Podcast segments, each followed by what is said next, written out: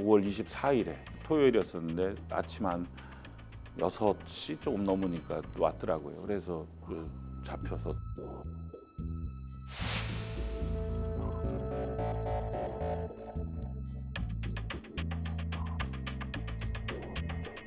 부장 검사가 방으로 불러서 나는 당신들 횡령한 거 나는 별로 이렇게 관심 없다. 관심은 시장이다.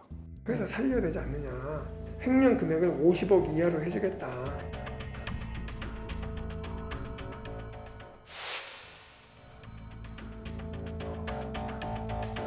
원유철은 하지 말라고 한단다. 내부에서 진행을 뭐 그렇게 하라고 하지 않았을까요? 뭐. 뭐 이렇게 뭐 있죠? 꼬리 자른 게 아니냐.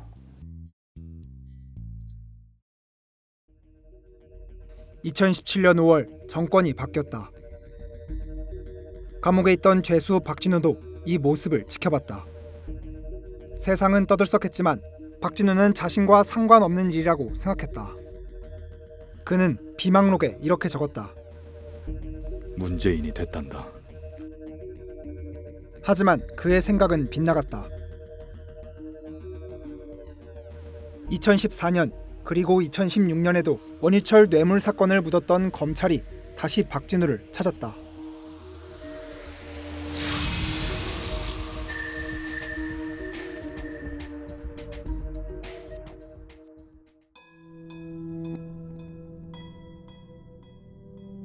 갑자기 720호 검치라고 해서 긴장했다. 또 무슨 일인가 걱정을 많이 했다. 서울 남부지검 720호 최청호 검사실이었다. 박진우는 검찰이 그를 부른 이유를 직감했다. 갑자기 공범 부호를 적는다. 보좌관인 것 같다. 아직 이곳에 있다고 한다. 예감은 적중했다. 원유철을 다시 하는 것 같다. 원이 모르고 있었다는 것이 말이 안 된다고 한다. 전에 진술한 것을 다시 확인했다. 보안 유지해 달란다. 원유철 뇌물 사건 수사가 다시 시작된 것이다. 이미 2016년 원유철 의원의 보좌관 권모 씨만을 기소하고 수사를 종결했던 검찰. 박진우는 다시 시작된 원유철 뇌물 수사가 정권 교체와 관련 있다고 생각했다. 이렇게 재조사를 한 게 정권이 바뀐 거라면 또 연관이 있다고 보세요. 상식적으로는 뭐 연관이 있었을 것 같다는 생각을 하지 않겠습니까? 왜 평택과 기노성방에서 원을 겨냥하지 않았냐는 뜻으로 원유철이 실세였으니 정권 바뀌기 전에 못했다는 의구심을 가지는 것을 경계하는 것 같았다. 재수사는 신속했다. 검찰은 곧바로 박진우가 쓰던 휴대전화를 가져갔고 전화기를 두 군데 정도에 또 복구 의뢰를 해본다고 한다. 구치소에 수감돼 있던 원유철의 보좌관 권모 씨를 불러들였다. 2016년 검찰 수사 당시 원유철에게 뇌물 수수 사실을 보고하지 않았다며 모든 죄를 혼자 뒤집었었던 보좌관 권모 씨. 재수사에 나선 검찰은 권 씨의 지인과 아내를 수차례 소환하는 등 압박을 가했고 서울 남부지검은 2017년 9월 14일부터 권의 배우자인 이민을 3회, 권의 지인인 한을 4회, 황을 2회 조사했고 서울 남부구치소 내 권의 수용된 방실과 이민의 자동차 등을 압수수색하기도 했다. 결국 원하는 진술을 받아냈다. 권 씨는 뇌물을 받은 사실을 원유철에게 보고했고 돈의 사용처까지 원유철로부터 지시받았다고 진술했다. 사실대로 털어놓지 않으면 지인들이 굉장히 큰 처벌을 받을 것 같았다. 사실대로 밝히는 게 지금의 사회적 정의에도 맞다는 검사의 설득에도 납득이 가서 사실대로 진술했다. 권 씨의 이런 주장은 2016년 서울 남부지검 수사 때 했던 진술과 전혀 다른 것이었다. 먼저 원유철 측이 박진우에게 뇌물을 받았다는 장소. 2016년 서울 남부지검 수사 당시 여의도의 한 중식당에서 3천만 원을 받았고 시기가 2012년 10월이었다고 했던 권 씨는 2017년 재수사를 받으면서는 돈을 받은 곳은 평택의 한 읍사무소 부근이며 시점은 2013년 1월이라고 진술을 바꿨다. 돈을 받은 방식에 대해서도 진술이 달라졌다. 2016년 서울 남부지검에서는 박진우에게 돈을 직접 받았다고 했던 권 씨는 2017년 재수사 때는 박진우의 지인을 만나 돈을 받았다고 입장을 바꿨다. 2013년 1월경 평택시 읍사무소 주차장에서 만난 홍이 박진우가 전해주라고 한다. 산업은행 대출건은 잘 되었다고 하더라 라고 말하며 봉투를 주었고 집 앞 주차장에서 봉투를 열어보니 5만 원권으로 3천만 원이 들어 있었다. 보좌관 권 씨는 2016년 검찰 수사 때 허위 진술을 했던 것이라고 말했다. 박진우가 먼저 2012년 10월 30일 중식당에서 3천만 원을 교부했다는 취지로 진술해 놓았다. 돈을 수수한 것은 사실이고 수수한 금액도 동일하여 박진우가 진술한 대로 맞춰서 진술했다. 다시 말해 2016년 서울 남부지검이 박진우의 잘못된 진술을 검증하지도 않았으며 사실상 짜맞추기 수사를 한 것이라고 실토한 것이다. 권 씨가 진술을 번복했다는 소식은 2016년 수사를 맡았던 김우성 검사실에도 곧바로 전해졌다. 박진우가 쓴 비망록에는 소식을 들은 김우성 검사가 불편한 심기를 드러냈다고 적혀 있다. 저녁 먹으러 내려오는데 복도에서 기검사 만났다. 기검사가 상도의에 어긋난다면서 불만스러운 말을 하는 것이 기억에 남는다.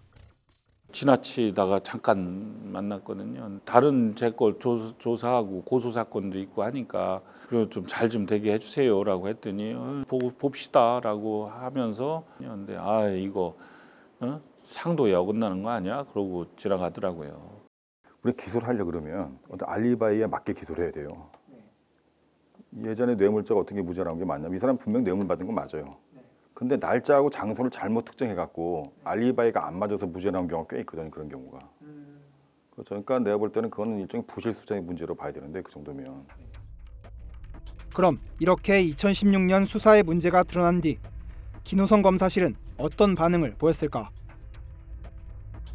비망록에는 원유철의 보좌관 권모 씨가 진술을 번복한 직후인 2017년 11월 13일 김호성 검사실의 박모 수사관이 박진우를 찾아왔다고 적혀 있다. 오후 검찰 최총호 720호다. 갑자기 박 계장이 왔다. 수사관이 한 말도 적혀 있었다. 놈들 원효철 수사 못하게 눌러놓고 이제 와서 왜 그러느냐고 한다. 일단 2012년 10월 중식당에서 돈 준 것은 흔들리면 안 된다고 한다. 그 이후에 또 준 것 같다고 하란다. 자신들끼리 수사를 잘못했네, 뭐 했네 하는 것 같다. 715호가 많이 깨졌다고 한다. 나는 다 말했는데 자기들이 거기서 끊더니 결국 이런 일이 벌어진다. 2016년 김호성 검사가 맡은 원유철 뇌물 수사에 모종의 외압이 있었음을 짐작케 하는 내용이다. 취재진은 박진우에게 당시 상황을 자세히 물었다. 쌍소리 하면서 놈들 수사 못하게 할 때는 언제고 지금에서는 또 수사를 잘못했다고 그런다고 진술 그때 한 거 그거 좀 유지시켜 달라고 한 번 더 준 거 같다고 이렇게 해달라 이렇게. 2012년 10월 중식당에서 줬다고 계속 하고. 예 그거는 흔- 좀 이- 흔들리지 말고 유지를 시켜 줘라. 하면서 많이 깨졌다 우리가. 왜 깨졌다고? 아뭐 수사 잘못했다고 깨졌으면 되죠 뭐. 그거 말고 뭐 있겠습니까? 사실관계도 틀리고. 검사 출신인 김정범 변호사는 검찰 직원이 다른 검사실에 있는 죄수를 찾아와 이런 말을 하는 것은 매우 이례적인 일이라고 말했다. 우리나라 검사들이 어, 수사에 좀 문제가 있다. 객관적으로 명확 명확하게 범죄 행위에 해당한다 이런 경우 아니면은 어, 수사가 조금 잘못됐다고 해서 크게 불리기 있는 말은 사실 없죠. 그러니까 지금 그 정도까지 얘기를 하고 있다. 어, 별건으로 압박을 한달지 개장이 와서 압박을 한다. 이 정도 되면은 그 수사 자체가 크게 문제가 있다는 것을 스스로 인정하고 있다라는 거죠. 혹시나 그- 다른 것도 드러날까 봐. 그렇죠. 그걸 드러내고 있다고 볼 수밖에 없는 것이죠.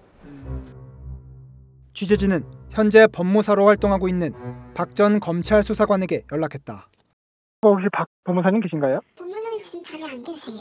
연락 왔다고 한번 전해 주실 수 있을까요? 법무사님께서 어떤 사안인지 정확히 모르시고 그 검찰에서 나오신 지 얼마 안 돼가지고 업무 관련한 정보 드리기가 조금 어려울 것 같다고 통화는 조금 어려울 것 같다고 그때 말씀 전달해 주셨거든요.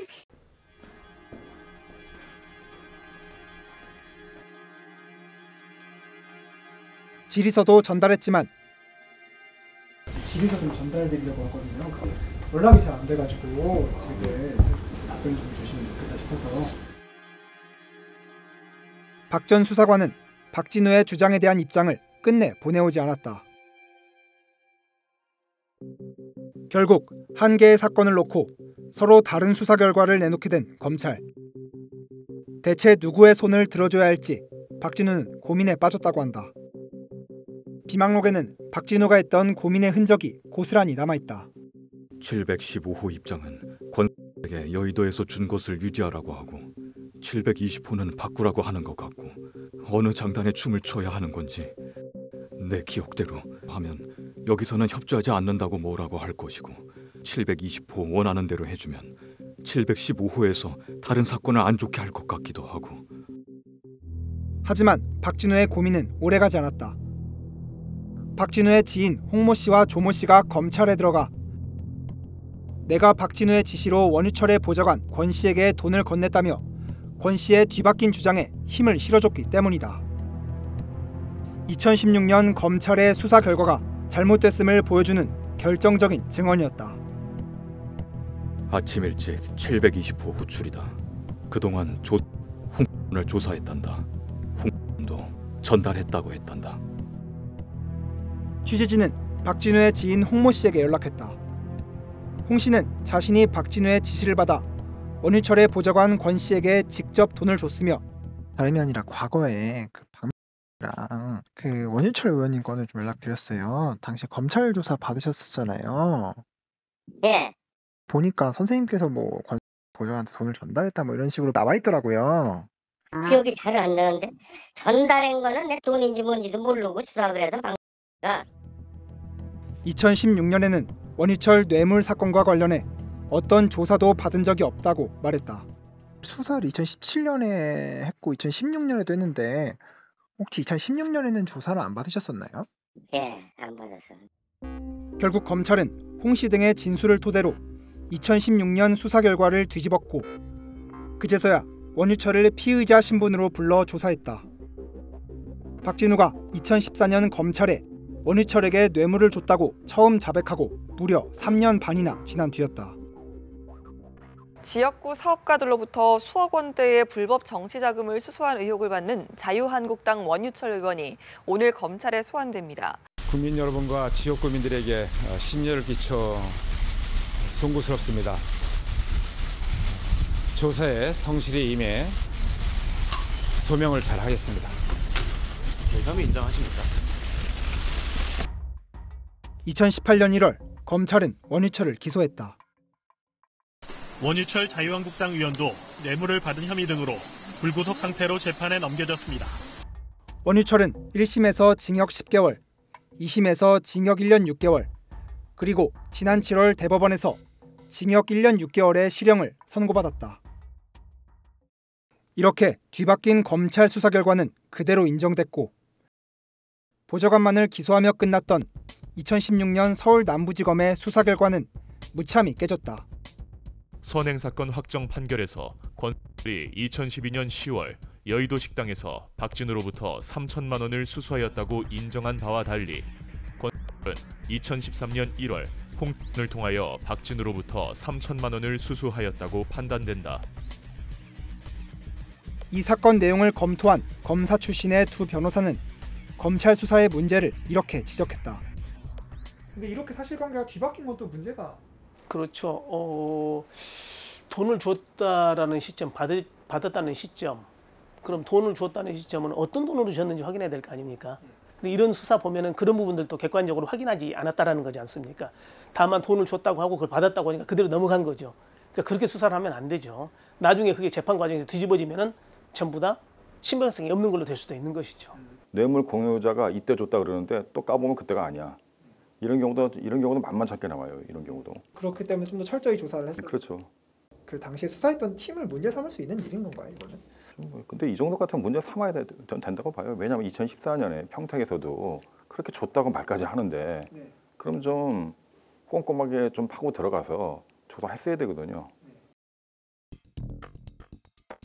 지난 7월 23일 취재진은 대법원 확정 판결을 받고 수감을 기다리던 원유철 전 의원에게 연락했다. 그는 검찰이 표적 수사를 했다고 주장했다.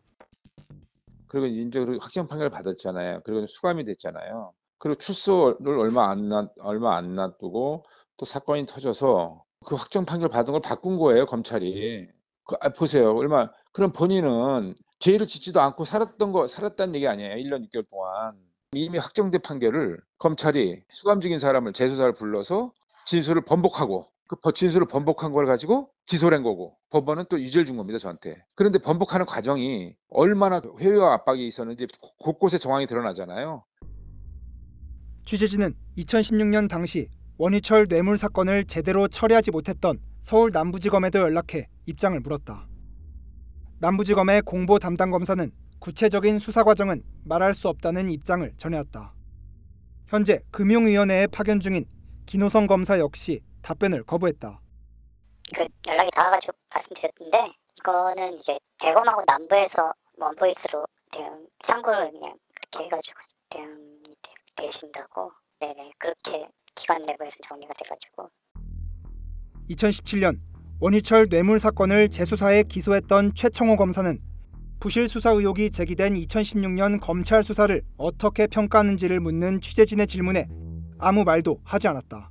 이번에 그 원유철 의원 대법원 판결 때문에 아, 예, 예, 예. 제- 어차피 그 사건 관련해서 말씀 못 드리는 거 아시잖아요. 그 2016년 때는 그 보좌관만 죄송합니다. 기소했었는데 그러면 왜 달라진 죄송합니다. 건지 남부의 공보관님한테 물어보십시오. 죄송합니다. 그럼 2016년 때 수사를 잘못했던 건가요 이게? 죄송합니다. 지금 아무 말도 못 해주시는 건가요? 공보관님한테 여쭤주세요.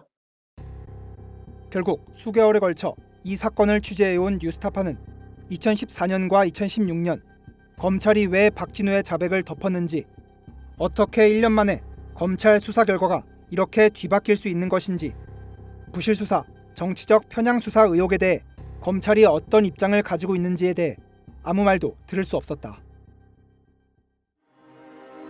세 번의 수사 끝에야 원유철이 기소되는 모습을 지켜본 박진우. 그리고 그가 감옥에 있는 4년 동안 써내려간 13권 분량의 비망록.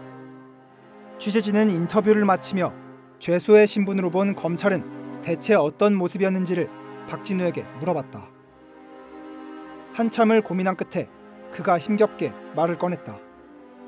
검찰은 힘 있는 자는 봐주고 약한 자는 억압하는 곳이라고 말했다. 뭐 소위 협조 수사의 협조가 어떤 거는 조작도 있, 하는데도 뭐 나- 있었어야 되고 어떤 거는 제가 알지도 못하고 뭐 하여튼 그런 사람들 것까지도 책임을 져야 되고 하는 이런 거에 그 전부 동의를 하게 하면서 했는데 결국에는 전부 다 했잖아요. 전부 다. 결국에 제가 미결로 4년을 살고 나왔잖아요. 검찰의 이득이 되는 사건은 키우고 아니면 덮는 곳이었고 그때 조사 제대로 했으면 공익 제보하고 지금까지 살 것도 아닌데 그때 원을 봐주면서 거꾸로 내 입을 막으려고 그래서 평택에서 내가 찾아다 준 것을 그렇게 묻었나 싶다. 남부에서도 5월에 제보했는데 미적거리다가 9월에서야 시작해서 11월에 보좌관으로 끝을 낸 것은 내가 계속 제보하려다가 안 되는 것을 하고 그 정도에서 끝을 낸 거 아닌가 한다. 두려움을 빌미로 사람을 이용하고 쓸모가 닿으면 버리는 곳이라고 했다. 그냥 우리 가 상상을 할 수 있는 느낌이 아닙니다. 이 감옥에 들어가는 순간 모든 게 이게 그 짐승들이 덫을 놔서 우리에 딱 갇히면은 막 발버둥 치잖아요. 딱 그 느낌이에요. 그 느낌. 그리고 이런 말을 남겼다. 검찰은 진짜 사람의 목숨은 특히 감옥에 있는 사람은 검찰에 달렸다. 어, 사람의 목숨은 인명은 제천이 아니라 인명은 검찰에 있다.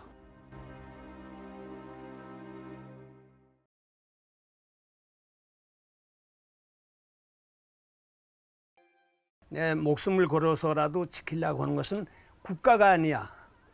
어, 분명히 소위 애국 이런 것이 아니야. 진실이야.